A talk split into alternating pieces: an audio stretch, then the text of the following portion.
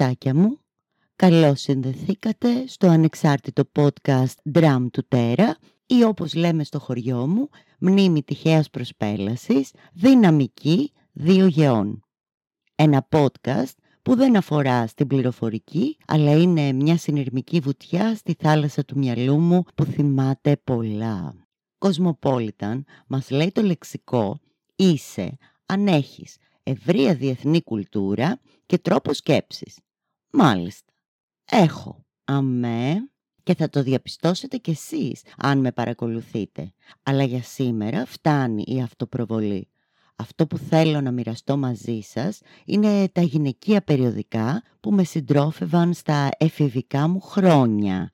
Κυκλοφορούσε λοιπόν που λέτε η γυναίκα, εβδομαδιαίο, από το 1950 που κατά πώς το όνομά του προέβαλε τα γυναικεία ενδιαφέροντα εντός εισαγωγικών, ούτως επίν μόδα, μαγειρική, νοικοκυριό γενικότερα δηλαδή, παιδί και έντιμα ραπτική.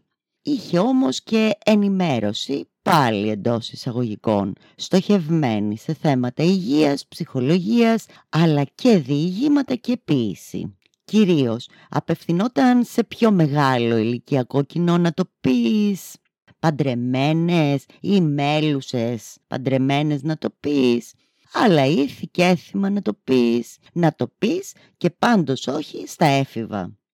Κάπου στις αρχές του Λυκείου πέφτει το μάτι μου στο Κοσμοπόλιταν.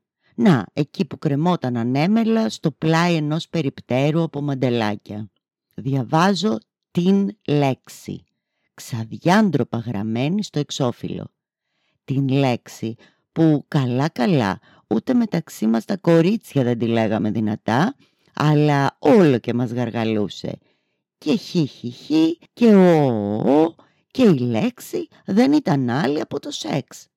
Και όχι κρυμμένη με μικρά γραμματάκια. Μια χαρά κεφαλαία, ικανού μεγέθους να διαβαστούν και από την απέναντι μεριά του πεζοδρομίου. Πέντε τρόποι να το ευχαριστηθείς πέντε τρόποι να το αρνηθείς και πέντε να το ζητήσεις. Θυμίζω εδώ πως μιλάμε για Ελλάδα του 1979. Αποκάλυψη. Όλα όσα θα θέλαμε να μάθουμε γύρω από το σεξ, αλλά σιγά μη ρωτούσαμε και επίσης σιγά μη μας έλεγαν. Οι άκρος διαδεδομένες αναφορές σε μελισσούλες και λουλουδάκια κανένα ποτέ δεν διαφώτισαν, ούτε βέβαια και εμένα. Και έτσι ξαφνικά σαν να είναι το πιο φυσιολογικό πράγμα στον κόσμο, που είναι δηλαδή, και καθόλου να μην παραπέμπει σε πορνογραφία. Είχε βεβαίως και μόδα. Για πιο νεαρές. Μάθαινες και σχόλια για το διεθνές jet set, κοσμοπόλιταν αφού, και ζωδιακές προβλέψεις είχε, σου έλεγε και ποια ζώδια ταιριάζουν ερωτικά ή όχι, και τρεντιές πλάσαρε και χρόνια μετά κατακρίθηκε και το απορρίψαμε και δεν θα πω εγώ τι έκανε στις άλλες. Εμένα όμως μου άνοιξε τα μάτια και σε δρόμους προς έναν απαλό φεμινισμό με πήγε που ήταν αρκετά σημαντικό κατά την ταπεινή μου γνώμη όταν στον γυναικείο μας προορισμό ίσα που είχε προσθεθεί η εργασία και κατά τα άλλα τελικός στόχος ο γάμος και η τεκνοποίηση. Τι δεν είχε το κόσμο. Οι κοκκυρικά. Μα καθόλου όμως. Οι κλωστές και οι βελόνες στο αλαχού. Και αν αναρωτιέστε που είναι αυτό, σε άλλο επεισόδιο θα σας πω. Stay tuned. Και βεβαίως είχε κάτι ακόμα. Ολοσέλιδες φωτογραφίες μόδας, έργα τέχνης, ολόσωμες οι μοντέλες ή κοντινά στο πρόσωπο, στη φύση ή σε στημένα σκηνικά ήταν και η χρυσή εποχή διαφήμισης προϊόντων σε γυαλιστερό χαρτί, όπως το λέγαμε τότε. Οι φωτογραφίες αφήσει κοβόντουσαν επιμελώς και μαζευόντουσαν σε ντοσιέ. Μέχρι που ένα μεσημέρι αποφασίσαμε εγώ και η αδελφούλα μου να τις τοποθετήσουμε ως τα πετσαρία στις πόρτες της ντουλάπας του κοινού μας δωματίου. Στην αρχή δοκιμάζαμε με σελοτέιπ, αλλά δεν ήταν και πολύ καλό το αποτέλεσμα. Οπότε σκέφτηκα τις Πινέζες που με το χέρι θα τις βάζαμε, άρα φασαρία δεν θα κάναμε και σούπερ τέλεια θα έμειναν στη θέση τους για χρόνια. Μιλάμε όμως για μεγάλη ντουλάπα, σε ψιλοτάβανο διαμέρισμα. Επί τέσσερις πινέζες ανά αφίσα ήρθε η στιγμή που αντίχειρας και δείκτης τέρμα πόνος. Και ήμασταν ακόμα στη μέση. Υπήρχε που λέτε στο σαλόνι εξαιρετικό σετ από όνυχα με τασάκι, ταμπακέρα και μια σφαίρα με τρύπα στη μέση, θέση για αναπτήρα σου λέει. Πάει με ρούλα και τη φέρνει. Όσο πιο σιγά μπορούσε να μην ξυπνήσουν οι γονείς από τη μεσημεριανή σιέστα. Και έτσι βιομηχανικοποιήθηκε η εργασία. Πέντε η ώρα το απόγευμα, έτοιμο το έργο. Μισό, μισό, μην πείτε ακόμα. Εμείς μαζέψαμε χαρτάκια, ψαλίδια, χαλασμένες πινέζες από το πάτωμα. Αλήθεια, γιατί άραγε είχαμε στο σπίτι τόσες πολλές πινέζες; Βγάζουμε και τη σκάλα στο μπαλκόνι, ανοίγουμε την πόρτα με τρελή χαρά και περηφάνεια για τη δημιουργία και... Κραυγές ακούστηκαν. «Τι κάνατε ρε παιδιά, πάει η ντουλάπα, την καταστρέψατε με τις τρύπες, ο μπαμπάς, επίσημος μπογιατζής του σπιτιού. Δεν θα φανούν οι τρύπες εμείς, γιατί ποτέ δεν θα βγουν οι αφήσεις εμείς. Σκασμένη στα γέλια η μαμά, κάνατε καλή δουλειά όμως και ωραία τη ταιριάξατε και καλό θα ήταν να μας το είχατε πει πρώτα βρε κορίτσια. Βλέπει και ο μπαμπάς τη μεγάλη εικόνα, επικροτεί και έληξε το θέμα. Οι αφήσεις έμειναν όντως αρκετά χρόνια. Τις βγάλαμε εμείς και στοκάραμε τις τρύπες υπό το άγρυπνο μάτι του μπαμπά και βάφτηκε το δωμάτιο γαλάζιο καιρός για την ανιψούλα μου. Και με αυτά και με τα άλλα έμαθα και να στοκάρω και να βάφω.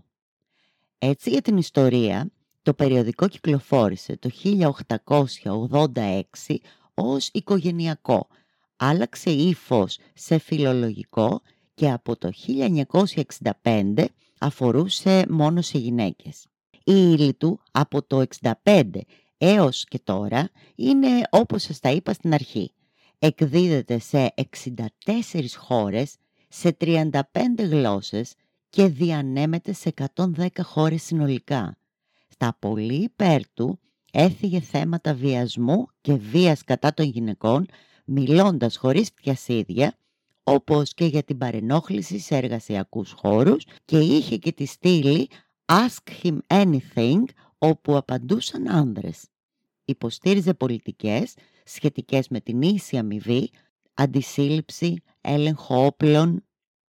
Το αγόραζα μέχρι τα 25 μου χρόνια, όπου φιλούσα όλα τα τεύχη χωρίς να κόβω πια τις αφήσεις εν είδη συλλογής μία τεραστίων διαστάσεων υγρασίας στο χώρο αποθήκευσης τα οδήγησε στα σκουπίδια, αφού είχαν ήδη λιώσει από τη μούχλα. Δεν ξαναγόρασα ούτε τεύχος έκτοτε.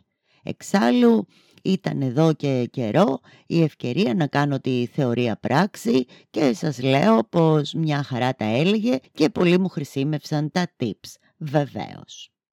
But no more juicy stuff for now. Σε εντελώς αντίθετο ενδιαφέρον, γιατί τέτοια είμαι εγώ, ένα άλλο περιοδικό τράβηξε την προσοχή μου και επίσης δεν έχανα τεύχος. Το 1978 κυκλοφορεί το pop και rock, μουσικό περιεχόμενο αυτό, το οποίο σταμάτησε το 2012 παρακαλώ. Κάλυπτε τη διεθνή και εγχώρια μουσική σκηνή, αλλά κυρίως τα διεθνή, τα ξένα, Καλά, Αμερική και Αγγλία περισσότερο, αλλά και όλο και κάτι αρθράκια ξεπηδούσαν από παντού. Άκουγα που άκουγα τον Πετρίδη, που ήταν και συνεκδότης, μαζί με τους Ζουγρή και Τσιμιδόπουλο, σιγά μην δεν το έπαιρνα. Παρουσιάσεις, κριτικές, τάσεις, κυκλώματα και ηχοσυστήματα. Όχι, πώς νομίζετε πήρα το τεκνίξ του δεύτερου επεισοδίου, ε; Είχα διαβάσει εγώ κριτικές.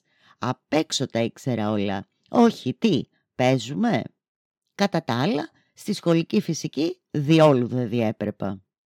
Είχε επίσης και στίχους από πολύ γνωστά τραγούδια και τις μεταφράσεις να μαθαίνουμε και να κατανοούμε τι στο καλό εννοεί το Hotel California, που για να μαθαίνετε μιλά για τον ειδονισμό, την αυτοκαταστροφή και την απληστία στη μουσική βιομηχανία στα τέλη του 70. Αμέ. Πρώτο εξώφυλλο δραχμές 30 Jimi Hendrix.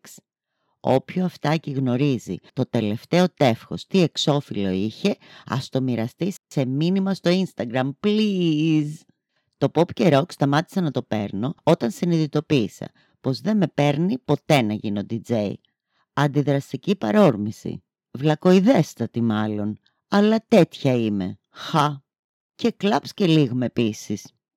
Επισόδια θα ακολουθήσουν και για άλλα περιοδικά της εποχής και βέβαια για τα Mickey και τα σχετικά και για άλλα πολλά. Αν περάσατε όμορφα, πατήστε κουδουνάκια, κάντε follow, κάντε subscribe, κάντε ό,τι μπορείτε και πείτε το και σε άλλα αυτάκια.